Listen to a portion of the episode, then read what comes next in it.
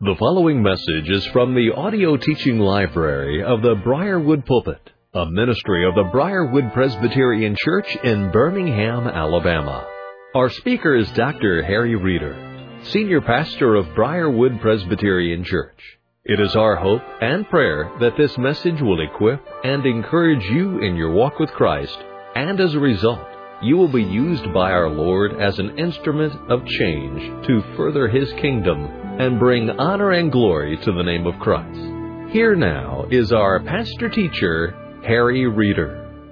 If you're able, please remain standing for the reading of God's Word. If you'll turn with me to 1 Peter chapter 5. If you're visiting and don't have a Bible, please feel free to use the Pew Bible. You'll want it in front of you. And if you'll turn to page 1017, you'll be with us.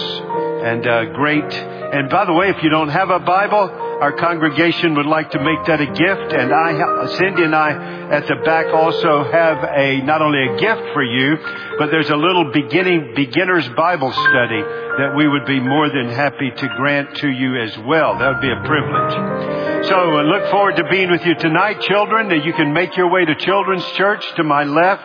There'll be those there to greet you. There's a note sheet that's provided. Well, this is an interesting Sunday for me. It's my last sermon in 1 Peter and my last sermon tonight in Ecclesiastes. Look with me in 1 Peter chapter 5. This is God's Word that is now read in your hearing. By Silvanus, that's verse 12, 1 uh, Peter 5. By Silvanus, a faithful brother as I regard him, I have written briefly to you, exhorting and declaring that this is the true grace of God. Stand firm in it. She who is at Babylon, who is likewise chosen, sends you greetings. And so does Mark, my son. Greet one another with the kiss of love. Peace to all of you who are in Christ. The grass withers, the flower fades, God's word abides forever. By His grace and mercy, may His word be preached for you. Please be seated. So I had planned 28. We've arrived at number 49 sermon and at the conclusion of our study of First Peter in this series that's devoted to under embracing what the theme of First Peter is, which is very simply I want you to always be ready to give an account of the hope that always be ready. That's why we use doing that this year in our theme of lifestyle of evangelism and discipleship. Always be ready to give an account of the hope that's within you. And then we're also told who we are in Christ so that we're ready. Because of Christ. Gospel blessings, 15 of them of who you are in Christ. And Peter's also given you, as of the end of today, 15 gospel commands. I've included most of them for you on the back sheet. I'm going to give you a final distillation of all of them in a couple of weeks. But um, so here is this lifestyle, always being ready to give an account, to defend the faith and propagate the faith. And then also, not only to do that, but to understand who you are as the elect in Christ because of Christ, what you do for Christ, and know, and understanding that, those gospel commands, and that lifestyle for Christ will lead to suffering for Christ and to spiritual warfare as you are faithful to Christ. And he's done that through these five chapters. And then we get to the end when you normally would think maybe the end has already come. Peter, why did you do this? Now, Harry, what are you talking about? Two questions. I've got two questions for you that at least came to me as I came to this last section. Why did he write this? Peter, here's my first question. Peter, why would you write this postscript, particularly in light of where we just ended? Do you remember last week? Here's what he told us. The one who has called you after you have suffered a little while, he himself will establish you, strengthen you, confirm you. He himself will bring you to glory. Then this rousing doxology, to him be the dominion and the glory forever and ever. Amen. Okay, let's go home. Then comes a postscript. By the way, I'm going to send this letter with Silvanus. And Church at Babylon, that means Rome, is saying hello, and John Mark, and, and then a couple other thoughts I've got for you. Why didn't we end with that rousing doxology? Why does he do this? Here's the second question. And, and by the way, of course, obviously, when I'm asking the question, why did the apostle Paul not end with that rousing doxology? Why does he do this postscript? What I'm really asking, since he's inspired by the Holy Spirit, why does the Holy Spirit not end with the doxology? Why did the Holy Spirit lead us into this postscript? Well, since it is from the Holy Spirit, and since Peter was a functioning uh, person who is actually writing this, what would the Holy Spirit through Peter be saying to us in this postscript? So let me answer the first question. Let me go ahead and give it to you. Why would he do this? It's very simple. That's the way you wrote a letter in the first century. And folks, it's this simple. it's this simple. Christians live in the world. And any of the conventions of the world that are amoral, we can use them. In fact, we ought to use them. We should use them. That's, that's, that's like asking, why did he use papyrus? Why did he use a quill? Those, those are amoral instruments. And so we ought to use them. We ought to use them because that's the human convention. Listen, you've got, your Bible was put together over 1600 years with 40 plus human authors. And every one of those human authors, in the providence of God, were the kind of men that God called them to be when He had called them and designed them, and their education, their experiences, their parenting, uh, who parented them, their relationships, all of those things had been sovereignly appointed of God to fashion them for this purpose that He used uses them. And the same God who uses human authors the way He has developed them tells us in this world as believers and as preachers and as Christians, He tells us to do what the prophets and the apostles do, use any and all amoral human conventions in culture. And in fact, if you don't, you're going to be dismissed. If Peter had finished this letter any other way, in fact, what's a letter in the first, if you'll go read the other epistles, guess what they start off with? A salutation. Guess what they do? They write the stuff. Guess what they do? They end with a postscript. Every one of them. Why? Because that's the way you did a letter in the first century. So you, here's a letter. What do you do? You write it like you would in the first century. In fact, if Peter had not used these amoral uh, or these moral neutral conventions, if he had not used them, the simple fact is people would have probably dismissed him. It would have been a distraction. They would have been saying, "Oh, I don't need to listen to this. He doesn't even know how to write a letter." But, and so that's what is happening here. I want you to tuck that away in your mind. Now, now we know why he's using it because you use these human conventions. Now the question is, what is it that he says in this postscript? And folks, this thing is rich. So I need you to hold on with me. Let's do it. I gotta do it fast. So here we are. I'm gonna give you three ways to look at this postscript that I think will be helpful. The first thing he does with this postscript is he gives you the apostolic identification and commendation of the one who has been appointed to carry the letter, the letter carrier. Look at it. By Silvanus.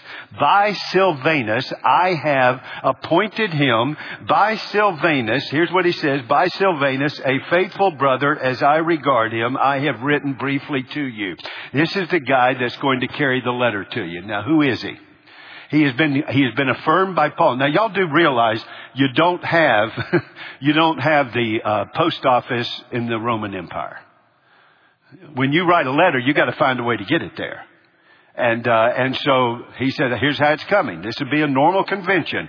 You write the letter, you write the letter conventionally, and then you send the letter and you send it by someone, and you always have a way to affirm the credentials of the one who's bringing the letter so you know who actually wrote the letter and that this is authentic. And so he identifies him. He says, Silas, Silvanus? I've already given it away. Who is Silvanus? He's Silas. In the epistles, you'll hear his formal name because he's usually given in the context of credentialing is Silvanus. So in the epistles, you'll hear him called Silvanus, but in the book of Acts, you'll hear him called Silas by Luke. And that's his nickname. Y'all do know that. You get names and you get nicknames. And, um, so, um, when you, um, uh, when you hear the names of, of those who are, uh, uh, who, you know, you've got special, like Robert, Bob. We always shorten them. I mean, I went through this in my, uh, I went through this in my, you know, Margaret, Meg, or Peg, or something like that. And, uh, that's what, Silvanus, Silas. And so Luke, who's just getting the history to us, he, he just goes to the nickname that everybody knows about him in the churches, Silas. Now, but when, when they're giving him to carry the letters and identify the one in the letters, they're going to use his formal name, and that's what Paul and Peter do. They call him Silvanus. And, um, but you've, I, my own family. Uh, do you know how long Cindy and I prayed and thought about what we were going to name our children, our girls? And we named the first one Jennifer. We named the second one Abigail. There was reasons we did that. Now today, I am the only living human, along with my son, who calls them by their names. I'll never forget going to watch them play sports, and Jennifer had become Jen. And um, Abigail had become Abby. And then I'll never forget the time I went and Ab. What in the world have you done to that name for crying out loud? Ab, Abby, Jen. I mean, so those are names. I mean, my wife, Cynthia, you know, everybody calls her Sin. Uh, oh wait, no, no, that's not quite accurate. That, that's not accurate. That, so, but people have a way of shortening. That's what he done. Silvanus, Silas. And so that's how Luke refers to him in Acts and the epistles refer to him with his formal name. But there's something more. When Luke gives us an insight on him, you find him first appearing in Acts 15. He was chosen when, after they had the general assembly of the uh, Presbyterian church in Jerusalem. That's certainly what it was. And after they had the general assembly there in Jerusalem, they sent out these recommendations and they chose two men to carry them out. A guy named Judas and a guy named named Silas. And then we're told two things by Luke concerning Silas. One, he is a leader who is, who is effective, and he is a preacher who is an effective preacher. We're told by Luke that he is an effective leader and he is an effective preacher. And that's why he had been chosen for this sacred and important task of carrying the recommendations to all the churches. Now you'll find him again showing up a little bit later when, uh, when Paul and Barnabas are getting ready to go on the second missionary journey and they have this discussion of who's going to go with them and, Mar- and, and um, Barnabas says, let me go get my cousin John Mark and Paul said, no, we're not taking him. On the first missionary journey, before we even got to the field, he washed out and went back home. So we're not taking him. Barnabas said, yes, we are. Paul said, no, we're not. So you ended up with the first and second missionary team. As uh, Barnabas takes off John Mark, and then Paul goes and takes with him Silas because of this reputation that he has. And so now, now you, um, and so, so now this Silas, now shows up not only with Paul, but he also shows up with Peter, who is writing this letter from the church at Rome. He is there with him doing ministry. And now he has said to him, I want you to take this letter to all of these churches that I'm writing up in Galatia, which today, as you know, is Turkey. I want you to take it with them and I want you to carry it with you. Why? Well, then Peter says two more things about Silas. He's my brother. You know, isn't that interesting? You got a whole segment of the church that says that Peter is this exalted um, kind of first people position, and um, but yet when he's talking about people, he sure doesn't occupy that position. What does he say to? Uh, he doesn't say, "Well, Silas is my whatever." He says, "He's my brother, so I regard him." So I regard him. You see the faithfulness of of Silas because he then says he's faithful. He's my faithful brother. And then you see the humility of Peter. He's my brother. He doesn't see him as his servant. He sees him as his brother. And so that's how what we find out about Silas, and we that's how the apostle identifies the one that's taking it out. And then what is the commendation he makes about him? He's faithful. I want to ask you a question. If on your tombstone they are only allowed to write one word, what would be the word you would want written? I am pressed hard to think of one more important or more profound or more desired. Faithful. Faithful as a man, faithful as a woman of God, faithful as a husband for God, faithful as a as a wife, faithful as a dad, faithful as a mom, perfect, just faithful. Next year, our, we're going to move to, from our ministry theme next year is going to be lifestyle stewardship. What is the one word that's desired for a steward according to Jesus? What's the one word? A steward is to be found what? Faithful. So here's what he says. He's faithful. So he gives not only an identification, he gives a commendation. Here is a man who's coming to you uh, Luke tells us some things about him, but Peter says, I want you to know he's a brother.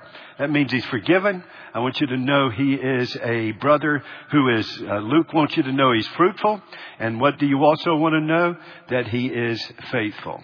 No. So let's go to the second thing that the postscript tells us. And the second thing the postscript tells us is the, having moved from the apostolic identification and commendation of the letter carrier, we now move to the summation and distillation of the letter contents. So go with me to the next sentence that you find in the next verse. I have written, alright, here's the first thing. Let's stop here. I have written briefly. Now, you read that, you look at these five chapters and you say, what? Briefly. I mean, of course, we have a, even if back in my day, Dad, I would have looked at that. Um, I wrote letters, um, and uh, when you write letters, this wouldn't uh, wouldn't be seen as a brief letter. And uh, now today, in the day of Instagram and Snapchat and tweet and email and text, um, brief, good gracious. I mean, I only got 140 characters to work with. What in the world are you talking about brief? Well, he is not saying it's brief because of the number of words that he used. He is saying it's brief in light of the subject he was addressing. Do you know how much? Here's what he's telling you. Do you know when I wrote this letter about who God is, who you are, who you are as the elect in Christ because of Christ, and I got you those gospel blessings. I landed up with 15. Would you like to know how many I could have put? When I give you 15 gospel commands, do you know how many there actually are? I've had to leave a lot of stuff on the cutting room floor. I've written briefly in light of the magnitude. When I talk about what it means for you, uh, that Jesus told you you're going to suffer for Christ, and you're suffering for Christ, and I'm trying you to, I don't, I, it's going to be grievous, but I don't want you to be surprised, and I want you to realize that God's doing something with it. Do you know how much more I had to say? Do you know how much? I mean, folks, I know 28 sermons is what I promised. I mean, I didn't promise, I indicated. And then uh, I ended up with 49. Okay. But you have no idea what I've left on the cutting room floor. It is absolutely amazing what he said. This subject, the height, the breadth, I mean, we're talking about the gospel of grace. That's who God is. That's who I am apart from Him. That's who Jesus is who came to save me. That's who the Holy Spirit is who comes to bring me to Him. That's what the gospel is that makes me who I am in Christ and then tells me what I can now do for Christ. And this is what saving faith is. Saving faith that unites you to the finished work of Christ and then a saving faith that's evidenced by the works that you do for Christ. Do you know how much more could have been said? I have written briefly to you. You know, by the way, I've got a little speculation. You know, a while ago I, I went through the identification of the letter carrier. His name was Silas. Did you hear what I said he did at the church at Jerusalem. He was known as a, as an effective leader and an effective, what did I say? Preacher. Exactly. Now, at this point, everything I've said up to now, I am comfortable with being faithful with the Bible. I've been faithful to God's Word. This is speculation. I think he sent the letter with Silas, who is a what? A preacher. Who is faithful. And I, it's my speculation. When I get to heaven, I'm going to go ask Silas something. Silas, when you arrived and read the letter, did you do any preaching? I think the first series of sermons, maybe on First Peter, was done by Silas when he got there and read it and started expounding God's Word. That, well, I'm not saying, that's speculation on my part. But I will tell you this, when I see Silas and I ask him if he preached a series on First Peter when he brought it to that church, those churches, the next thing I'm going to ask him is this. How many sermons did it take you? That's the next thing I'm going to ask him. One of my mentors, it took him 112. So, I'm going to ask it, Silas, how many sermons did it take you? But this Silas now brings it, and, but Paul, but uh, Peter says this is a brief letter. Now watch, that's not all he says. And when he talks about this, he said this is a brief letter, a brief letter about the. Uh, he says a brief letter that contains two things. It contains these two things. Watch. I written briefly to you, exhorting and declaring that this is the true grace of God. Now folks, this is so important. When I talk to you about the grace of God, I declare doctrine and then I apply doctrine with exhortation. And isn't that what the apostle Paul says in 2 Timothy chapter 3? All scripture is inspired by God and is profitable for teaching doctrine and Reproof, there's exhortation. Correction, there's exhortation. Training in righteousness, that the man of God may be adequate and equipped for every good work. Folks, please get this rhythm. No preacher has a right to exhort your conscience without first going to the sacred text and developing faithfully the doctrine from that text. But no preacher has preached until after he has given the teaching from that text, he applies it so we put off the old man and put on the new. But you don't exhort until you identify the teaching in the sacred text. And then once you get to teaching, you don't just polish the sword, you put the sword where it belongs. And that's what you're called to do. And he said, so I wrote briefly, I gave you who you are in Christ, the gospel blessings of who you are. I declared to you, you are not saved by works. You are saved by the works of God in Christ, not your works. But then, if you've got saving faith, saving faith works. And here are the gospel commands of what you do for Christ. And he said, so I wrote briefly. There's so much I could have said about all of this. I've written briefly about it and I have given you this message of that gives you doctrine and exhortation. And it is what? It is the true gospel of grace. Now brothers and sisters, if there's something called the true gospel of grace, guess what? There are some false gospels parading this grace. There are some gospels that say, oh, you can be saved and, and not go kill sin in your life. Don't worry, you're still saved. Saved by grace, oh, wonderful condition. I can sin like I want and still have remission. That's false gospel. Then there's another gospel is you can't be saved unless you attain a certain level of righteousness in your own righteousness. Our righteousness is like filthy rags. So Friends, there's a false gospel, but there's not just, there is only, now listen carefully, there is only one true gospel. There are many false gospels.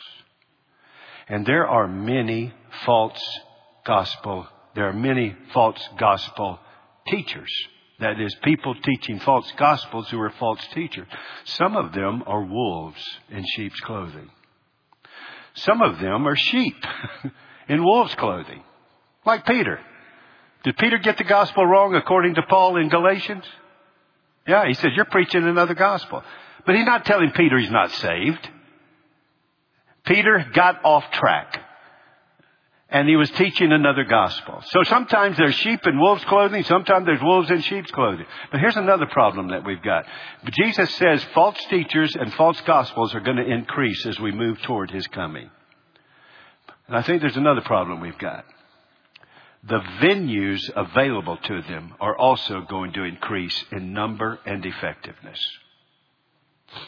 Now, I'm glad to do our podcast today in perspective. I'm glad our 30 minute teaching in perspective. I'm glad to do the Ask the Pastor. I'm glad to do all of these mechanisms. And by the way, technology is just like postscripts. It's amoral. There's nothing sinful about iPhones or, uh, or uh, computers any more than there was anything sinful about quills and papyrus. But you can use them sinfully, or you can use them rightly. Well, I do this. We do these things. Um, we have special meetings. We write books. Guess what? False teachers have all that available to them. And many times they got more money than we got, and they do it more effectively, technically, technologically than we do. Not that we should ever settle for that. And so they've got avenues to you they didn't have before. Used to, to go hear a false teacher, you had to go hear a false teacher. Now you don't have to go hear a false teacher. They're coming to you. They're through Netflix, Amazon Prime, YouTube, radio, computer, iPhone, apps. They got all of those things available. And they come with false credentials and false teaching, with a false gospel that promises a false grace. And so all of that is now, he says, before you. After, give, after giving this distillation, he then finishes up, and let me finish up looking at the postscript with the exhortations and admonitions of the letter's commitment. Now this is, this gives my heart great joy. I'm going to give to you a concluding outline and focus of 1 Peter in two weeks. And what I am so grateful for is at that time we've been, we have been so out of balance and a guy that is so symmetrical in life, I, it so pains me. We keep having more gospel blessings than gospel commands. That gloriously after today, there will be 15 gospel blessings and now he's giving two more gospel commands. There will be 15 gospel, ble- gospel commands. I love it when a plan comes together. And now, what are the two gospel commands he gives here? Here's the first one. I, I have written briefly to you the true gospel of grace, declaring its doctrine and exhorting you in your life. Now, stand firm in it. It's in the imperative. Stand firm in it. Why is he saying that? Because of this. You can't stand firm for it if you don't stand firm in it. If you don't know who you are because of Jesus, you'll never stand firm for it. If you don't know what you do because of Jesus, then you'll never stand firm for it. You've got to know I am saved by grace alone, through faith alone, in Christ alone, before you're able to identify with Christ, to be consistent with Christ, stay the course in suffering, engage in spiritual warfare, and tell others, always be ready to give an account of the hope that's within you. You won't stand firm for it unless you know who you are because of it. You've got to stand firm in it.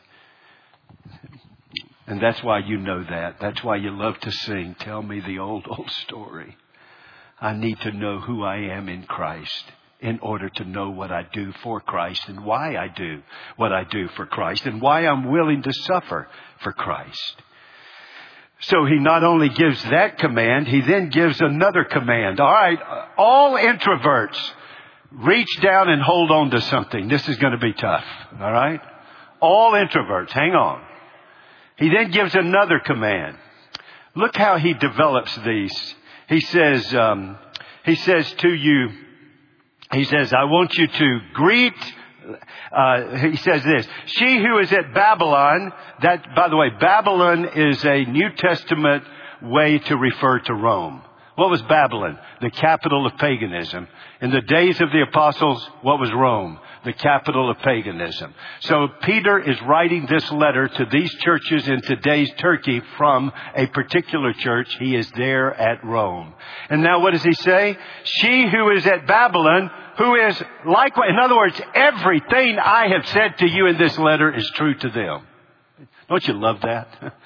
Everything is true. They likewise are the elect of God. And so they are chosen. Now they send you greetings. I love to do this. When I, I'm away preaching in another church about six times a year, five or six times a year, I think it is. And when I'm away, one of the first things I love to do is tell them, the membership and leadership of Briarwood sends you greetings. And then I always say, come and visit us for two reasons. One, we will explain to you football. But secondly, come to Birmingham and Alabama and it won't be a culture shock when you get to heaven. That's what I always promise them. But I love to extend your greetings to them and then to be able to share their greetings with you. That we love to encourage one another within the body of Christ churches confessionally united in and through Christ. And then he says, then he says, greet one another. And then he says, also my son Mark. Folks, this is unbelievable. Do you, this is cutting room floor stuff. Do you know how much I've got to leave on the floor right now? Mark, who is Mark? This is the cousin of Barnabas. Who is Mark? He went on the first missionary journey. Who is Mark? He flunked out. Who is Mark? He's the guy that Paul wouldn't take with him on the second missionary journey. Who is Mark? He's the guy that then went with Barnabas. Who is Mark? He's no longer with Barnabas. He's now with who? He's with Peter. Who is Mark? Let me take you to three epistles in the New Testament the apostle Paul wrote, who at the end of his life, remember the guy that couldn't go with him? At the end of his life, he says, send me Mark. He is useful for the ministry. This little word, mark my son. Don't you love that? Look at the migration of Mark. Barnabas, Paul and Barnabas, Barnabas, Peter, back to Paul. Look at the maturation. Not a washout, my son. Not a project. Now a man who is able to send greetings and is noteworthy within the church and will go with Paul when he dies for the faith in Rome. He'll be there with him according to 2 Timothy. The migration and maturation. What's happened to him? Don't miss this. I, I, I, listen, I know you say, I thought you were going to leave this on the cutting room floor. I know. But let me just give you one more piece of it. This is why I wrote the book, 3D Leadership. These three things are important. To migrate in, and, and mature, to migrate in maturation as what you need as a man or a woman are models. He had them. Peter, Paul, Barnabas. Mentors. He had them and motivators. He had them. You need models, you need mentors, you need motivators. He had them. So instead of a washout, he's a son. Instead of a washout, he becomes noteworthy in the first century expansion of the gospel into Europe. That's what he becomes. He sends you greetings. Babylon sends you greetings. Then he sends you greetings. And then he says to them, here's your second gospel command. Greet one another with a holy kiss. That means a phileo kiss, not an eros kiss. I know the introverts now are shaking. I know next Sunday morning he we're not going to handshake and may the Lord be with you anymore. We're going to be smooching on each other. well, if you do, make it sanctified. That's all I'm asking you. Make it sanctified. This is a phileo kiss. It's not a eros kiss. It's like I did a wedding yesterday and I always tell the couple, I'm going to say, kiss the bride. Don't worry. You think it's never going to get there, but it'll get there. But when you do, I want you to remember something. This kiss is the last kiss of the courtship, not the first kiss of the honeymoon. I want you to remember that. That you remember how you approach this kiss, all right? And so I don't want to have to interrupt and say, excuse me, don't do that. So here, that's what he's talking about. That was the custom. So we're back to customs of, okay folks, fist bump, shake hands, elbow touch, do something. But here's the command. My people must, my people must express and demonstrate observable love to the world. My people are to demonstrate observable love to the world. It ought to be evident that we love one another. And then he says, now finally, I got a benediction. I've got a benediction for you. It's called peace. Now in the early church, in the home church, the pastor would just go around and he'd put his hand on somebody and give them a verse. And because see, benedictions are not prayers. Benediction is not a prayer that we make to God. A benediction is God's word promised to you. Bene, beneficial, good, dictate word for you. That's the way they used to do it. And in the church, I mean, you know, Jerusalem, you got 3,000. If you close the service by going around and giving each person a verse and put their hands on, we'll never get out of here. So what they then, the early church began to do as it would grow is that the pastor, in the invocation, he would call for the Holy Spirit. In the benediction, he would give this sign and the people would raise their hands to receive it. The good word from God. And what is his? May peace be with all of you in Christ. In Christ, you have peace. See the flow? True gospel of grace, peace. Grace brings peace. If you ever get a letter from me, it should start. This is what I always do. Grace and peace. I never start at peace and grace. It's grace that gets you to peace. And true grace always gets you to the peace of Christ. Always. So let me give you some takeaways and then we'll close in prayer. So takeaway number one is this. Contextualize Christians. Remember when I asked the question, why in the world would he do a postscript? I said, because it's a convention. Folks, we are to live in the world, but not be of the world. We ought not to be, we ought not to be distinctive because we're odd. We ought to be distinctive because of what God's doing in us. But we live in the same world the world lives in. We live in the same world, but we live differently. It's not when we live like the world that we draw them to Christ. It's when we live differently, but our difference is not to be odd. We live in the same convent. We write letters with postscripts. We write letters with salutations. We are like, we're in the world but not of the world. Now some Christians, because they don't want to be of the world, take themselves out of the world. Well then you're useless. Some Christians, because they want to be useful, think they're useful if they're, how much they're like the world. And uh, so that they're undistinguishable from the world. Now you got no witness, verbally or visually. We want to be in but not of. Best illustration one of my friends gave to me one time was this. A guy got a boat and he said, you know, I love this boat. I don't want this boat to, I don't want this boat to sink, so I'm going to put it up on dry dock. So if you get a boat, you buy a boat and you put it up on dry dock, guess what? Won't sink you also will never enjoy it because it's out of the lake. You got to put it in the lake to enjoy a boat. That's what you got to do. But if the boat gets, uh, if the boat gets a hole in it, then what happens? You got the lake in the boat. That's called sinking. You don't want that. You don't want the lake in the boat, and you don't want the boat out of the lake. We don't want Christians out of the world, but we want the world out of them. We want to be in the world, but not of the world.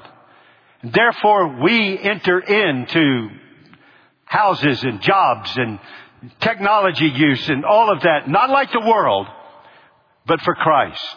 And our difference is not by oddity.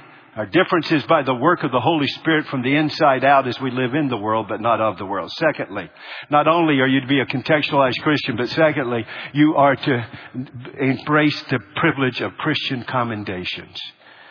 Here's Peter, and he says about Silas, he's faithful. Luke tells us, and he, he's a brother, he's forgiven. Luke tells us he was fruitful as a preacher and a leader. I like that. I almost said, man, here's another sermon. Fruitful, faithful, forever. Faithful, but clearly. I mean, I thought about my granddaddy.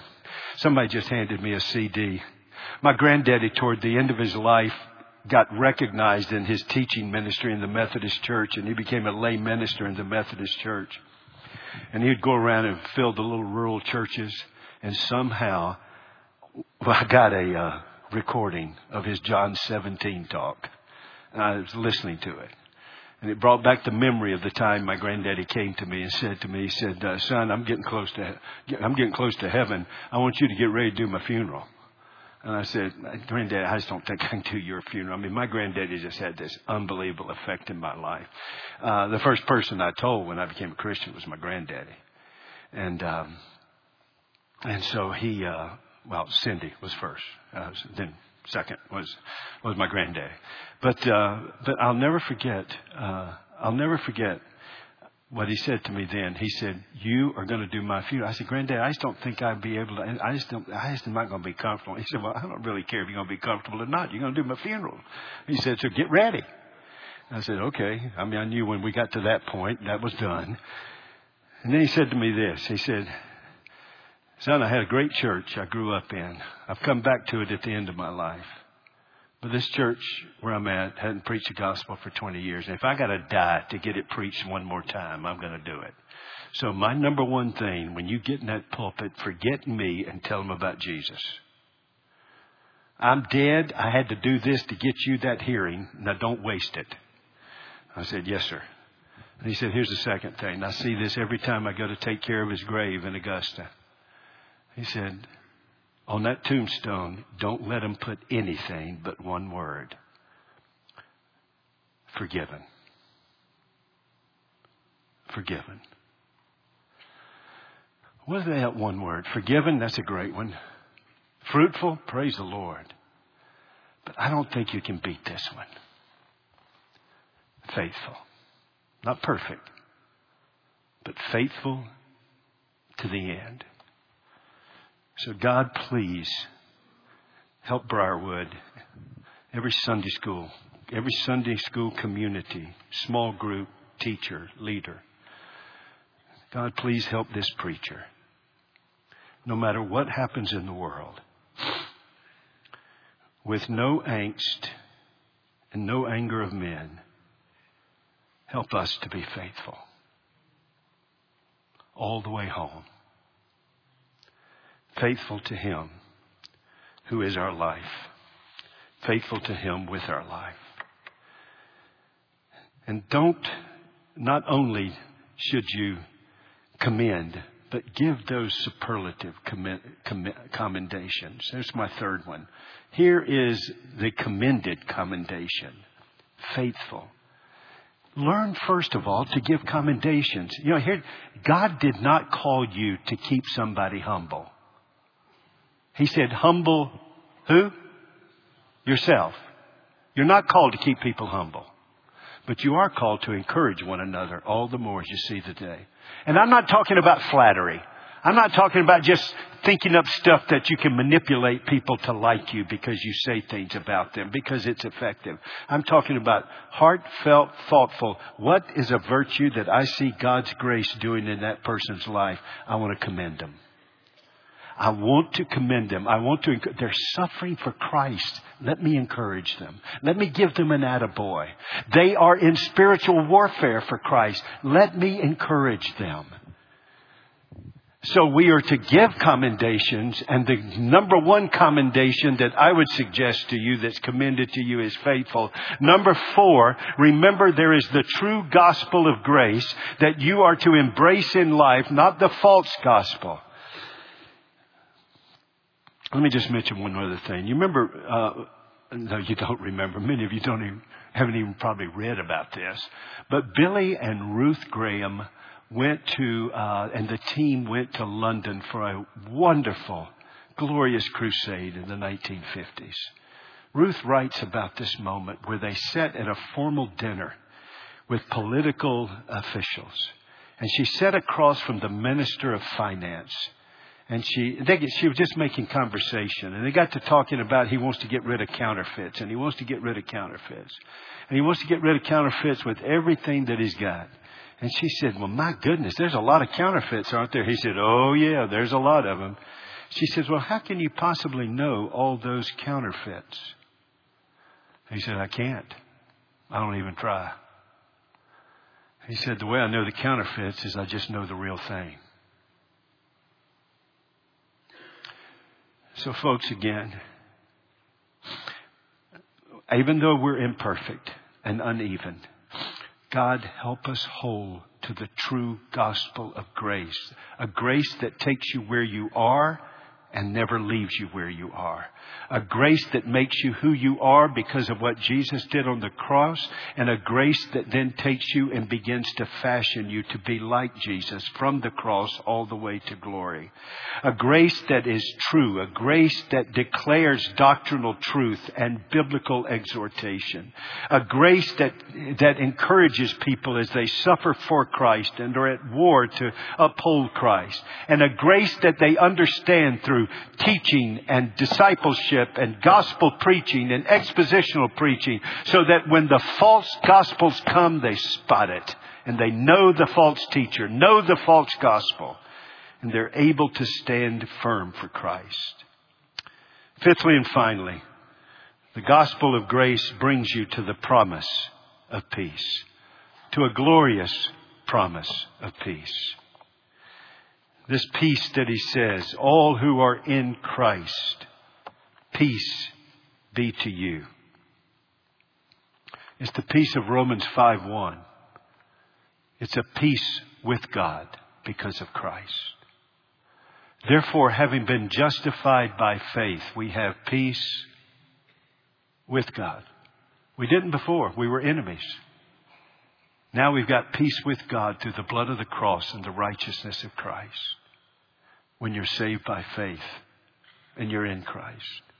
And not only that, you get the peace of God. Philippians 4.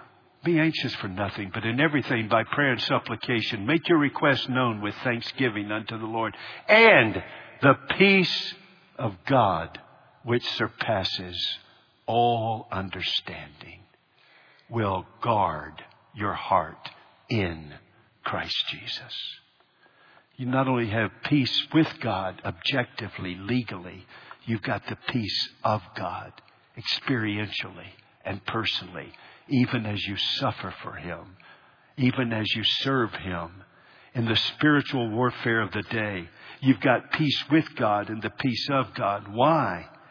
Because by God's grace, you have the peace from God. A peace from God that comes through Jesus Christ, our Lord. It's John 16:33. In the world you will have tribulation. In me you have peace. Take courage. I've overcome the world. We have peace with God. What a glorious benediction, a good word. We have the peace of God because we've got a peace from God through Christ. Yesterday at this wedding, we sang this hymn, and I just wanted to give you two verses. Grace, true grace, the benediction of peace. Here's what it says. When through fiery trials, Thy pathway shall lie. Don't be surprised at the grievous sufferings. When through fiery trials thy pathway shall lie, my grace, all sufficient, it shall be your supply.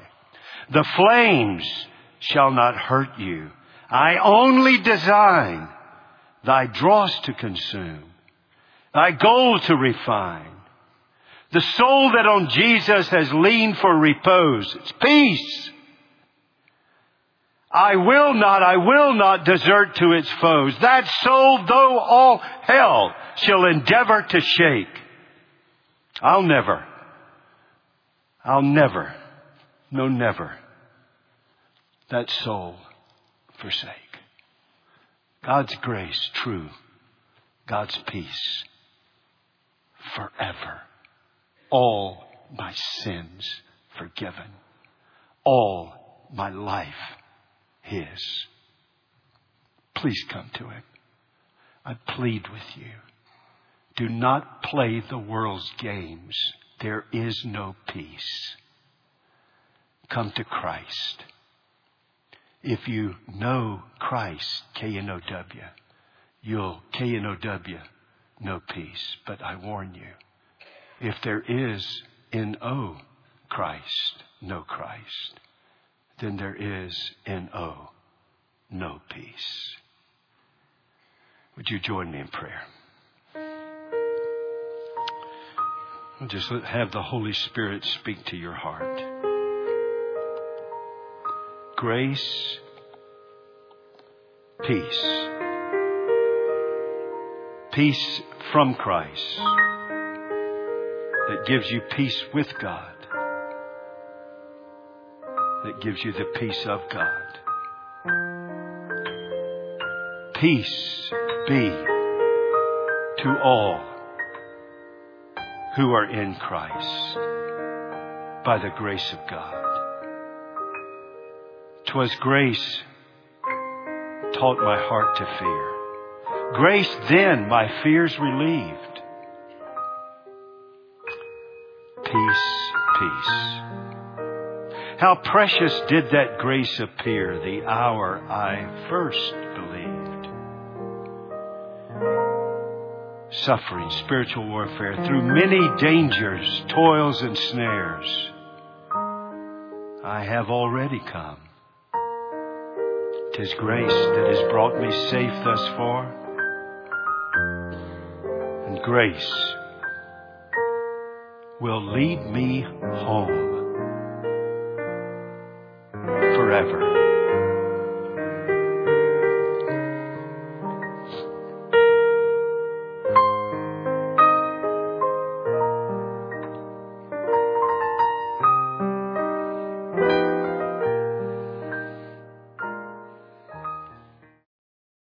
You have been listening to a message by Harry Reeder, Senior Pastor of Briarwood Presbyterian Church in Birmingham, Alabama. For more information on the resources available through Briarwood Presbyterian Church, or for more information on the teaching ministry of Pastor Reeder, visit us at briarwood.org or call 205 776 5200.